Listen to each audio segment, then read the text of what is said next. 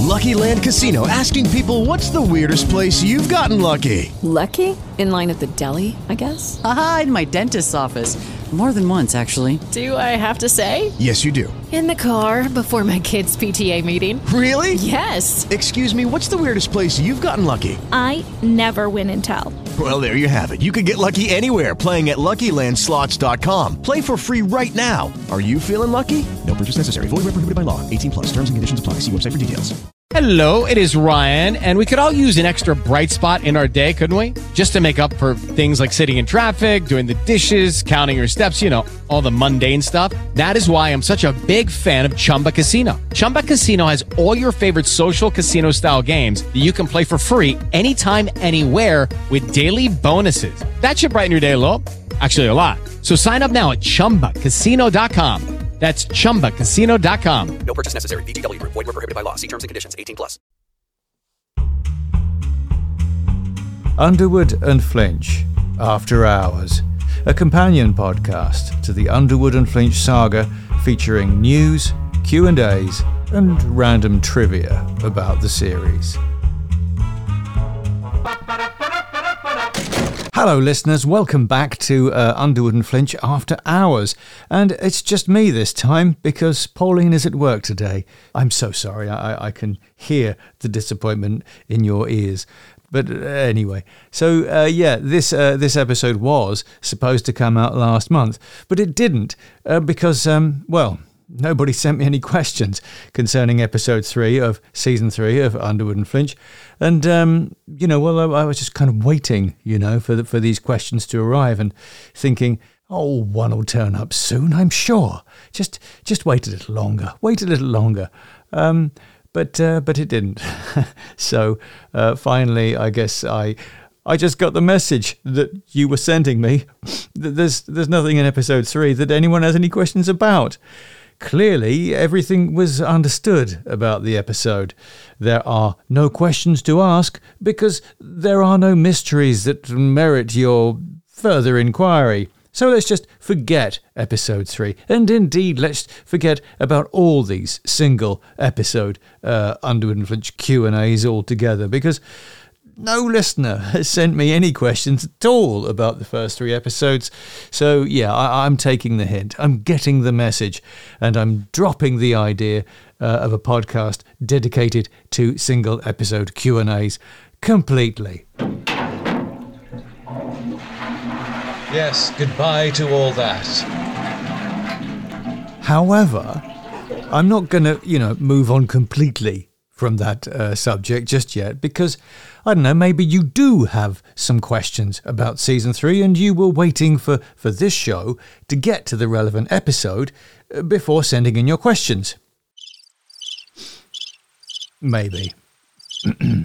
well, anyway, uh, uh, assuming that that's the case, uh, then now, whatever episode it was that was, you know, causing you to scratch your head in bewilderment, you can ask me uh, for the next episode of this podcast, the July episode of this podcast, which will be the Q&A show for the whole of season 3. The whole thing, you know. In fact, why restrict the subject matter at all? You can ask me anything about Underwood and Flinch, season 1, season 2, or season 3. Questions on season 3 would be my preference, but uh, you know, I've got a show to fill, so whatever questions you've got, fire away, and I will answer them on the next podcast with my lovely wife, Pauline, taking your questions and grilling me relentlessly on your behalf. Just send them in to me at mike at mikebennettauthor.com and do it soon, perhaps, because uh, that email address is on a kind of, you know, a trial offer thing to see if I think it's worth investing in for my website. And, um, well, so far I, I, I don't. uh, uh, uh, so I'll probably get rid of it. So go on, uh, email me your questions. Let me get at least one email in that uh, account's inbox before I retire the whole thing as a bad idea. Thank you so much. So, now that's out of the way, what Underwood and Flinch news do I have to share? Uh, well, I, I, I do have some news actually. Over at Patreon, I've, I've now finished another book in the Underwood and Flinch saga. Ooh. Yeah, the new one is called Underwood and Flinch, The Devil of Claverton. Although it started out as Underwood and Flinch Legion, and you know that's still the the title on the individual podcast episodes that you'll hear when you listen to them which is a bit confusing, but uh, you know that's that's what happens when you you write and podcast chapters as you go along. Uh, you start out with one title because you know when I started the book, I, I, figured I'm writing a novel and a novel needs a title, so I'll use um, Legion, even though Legion is the name of the novel that I'm intending to write after uh, the story of of what is now the Devil of Claverton, I thought, well, you know, maybe the Claverton story could be kind of a prologue to this larger novel that's still to come. And so I'll just make it a really, really big book. That's not a bad idea, is it? Yes, actually, it turns out it is. It's a really bad idea because really big books are really bad ideas for indie publishers because they cost so much to produce.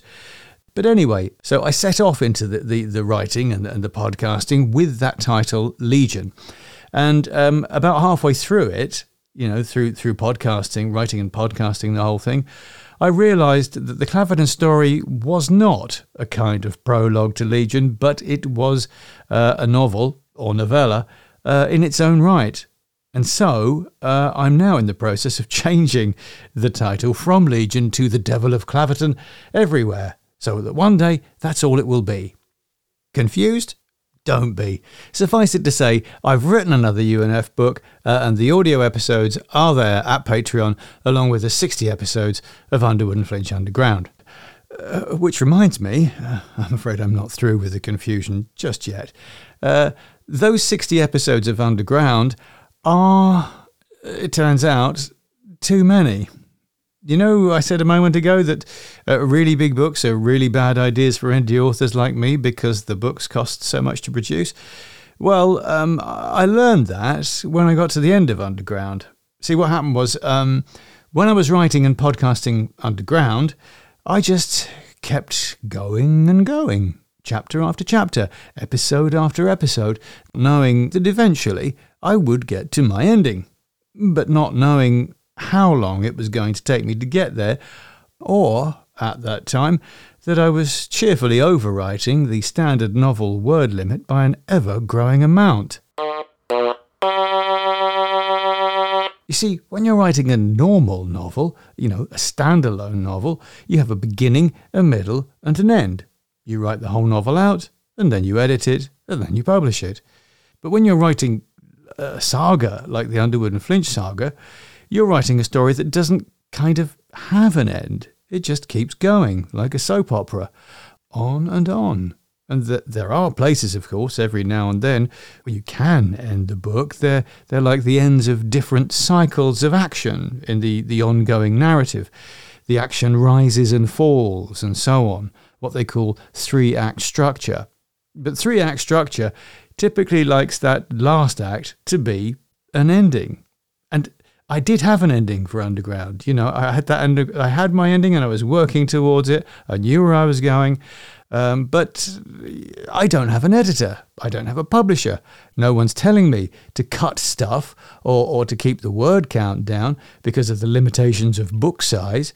No, I'm I'm writing a podcast saga. I can jolly well write what I like. I can keep on going without worrying about word count and all that sort of thing because print is not my medium. I sell next to no books at all because people who enjoy my work do so through podcasts, not paperbacks. But, saying that, many of my audience do love to have my stories available as audiobooks so that they can have, you know, the whole story without intros and outros and music and all that sort of thing. They can just listen to the whole thing uninterrupted. So what I do then is is endeavor at least to bring my podcast saga out in that medium, you know, as audiobooks.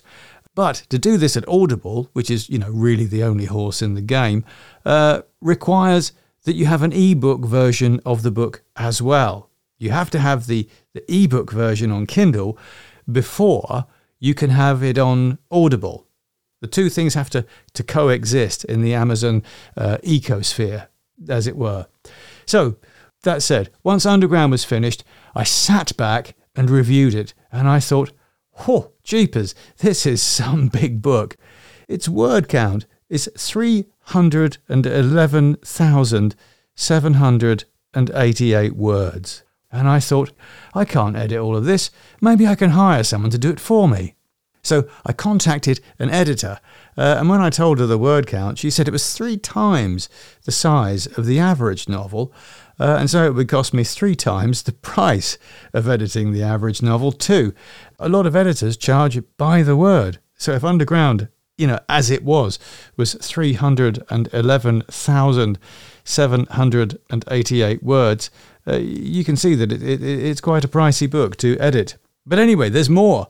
Um, if I'm going to bring my books out as Kindle titles, I might as well eventually bring them out as physical books as well, you know, paperbacks and, and hardbacks. And when I do this, you know, because I'm an independent, um, the book will be manufactured via a process called print on demand publishing. What's that? Well, uh, it's like it says on a tin. They print a book when you demand one. You order it and they print it. Just the one book.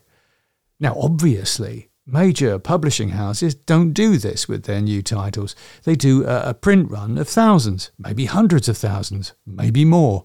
Um, because the bigger the print run, the cheaper it is for the publisher per book printed, because it's a bulk order.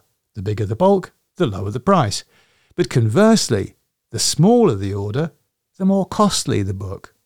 And this is why, I think at least, print on demand books are so pricey to produce.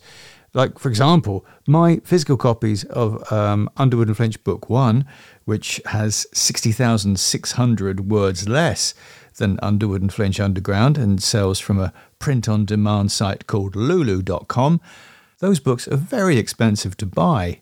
Uh, I just checked the hardback price in euros in the Lulu store, and it's currently available at 43 euros and 51 cents. And only a tiny amount of that is my profit. I only take a small amount because I'm trying to keep the price down. You know, I figure it's already expensive enough as it is. So the last thing I want to do is push it up any higher. Um, and also, you know, you need to consider that if ever I do get a publishing deal, and it's not unthinkable, um, no publisher is going to print a book the size of Underground for, you know, a new signee like me.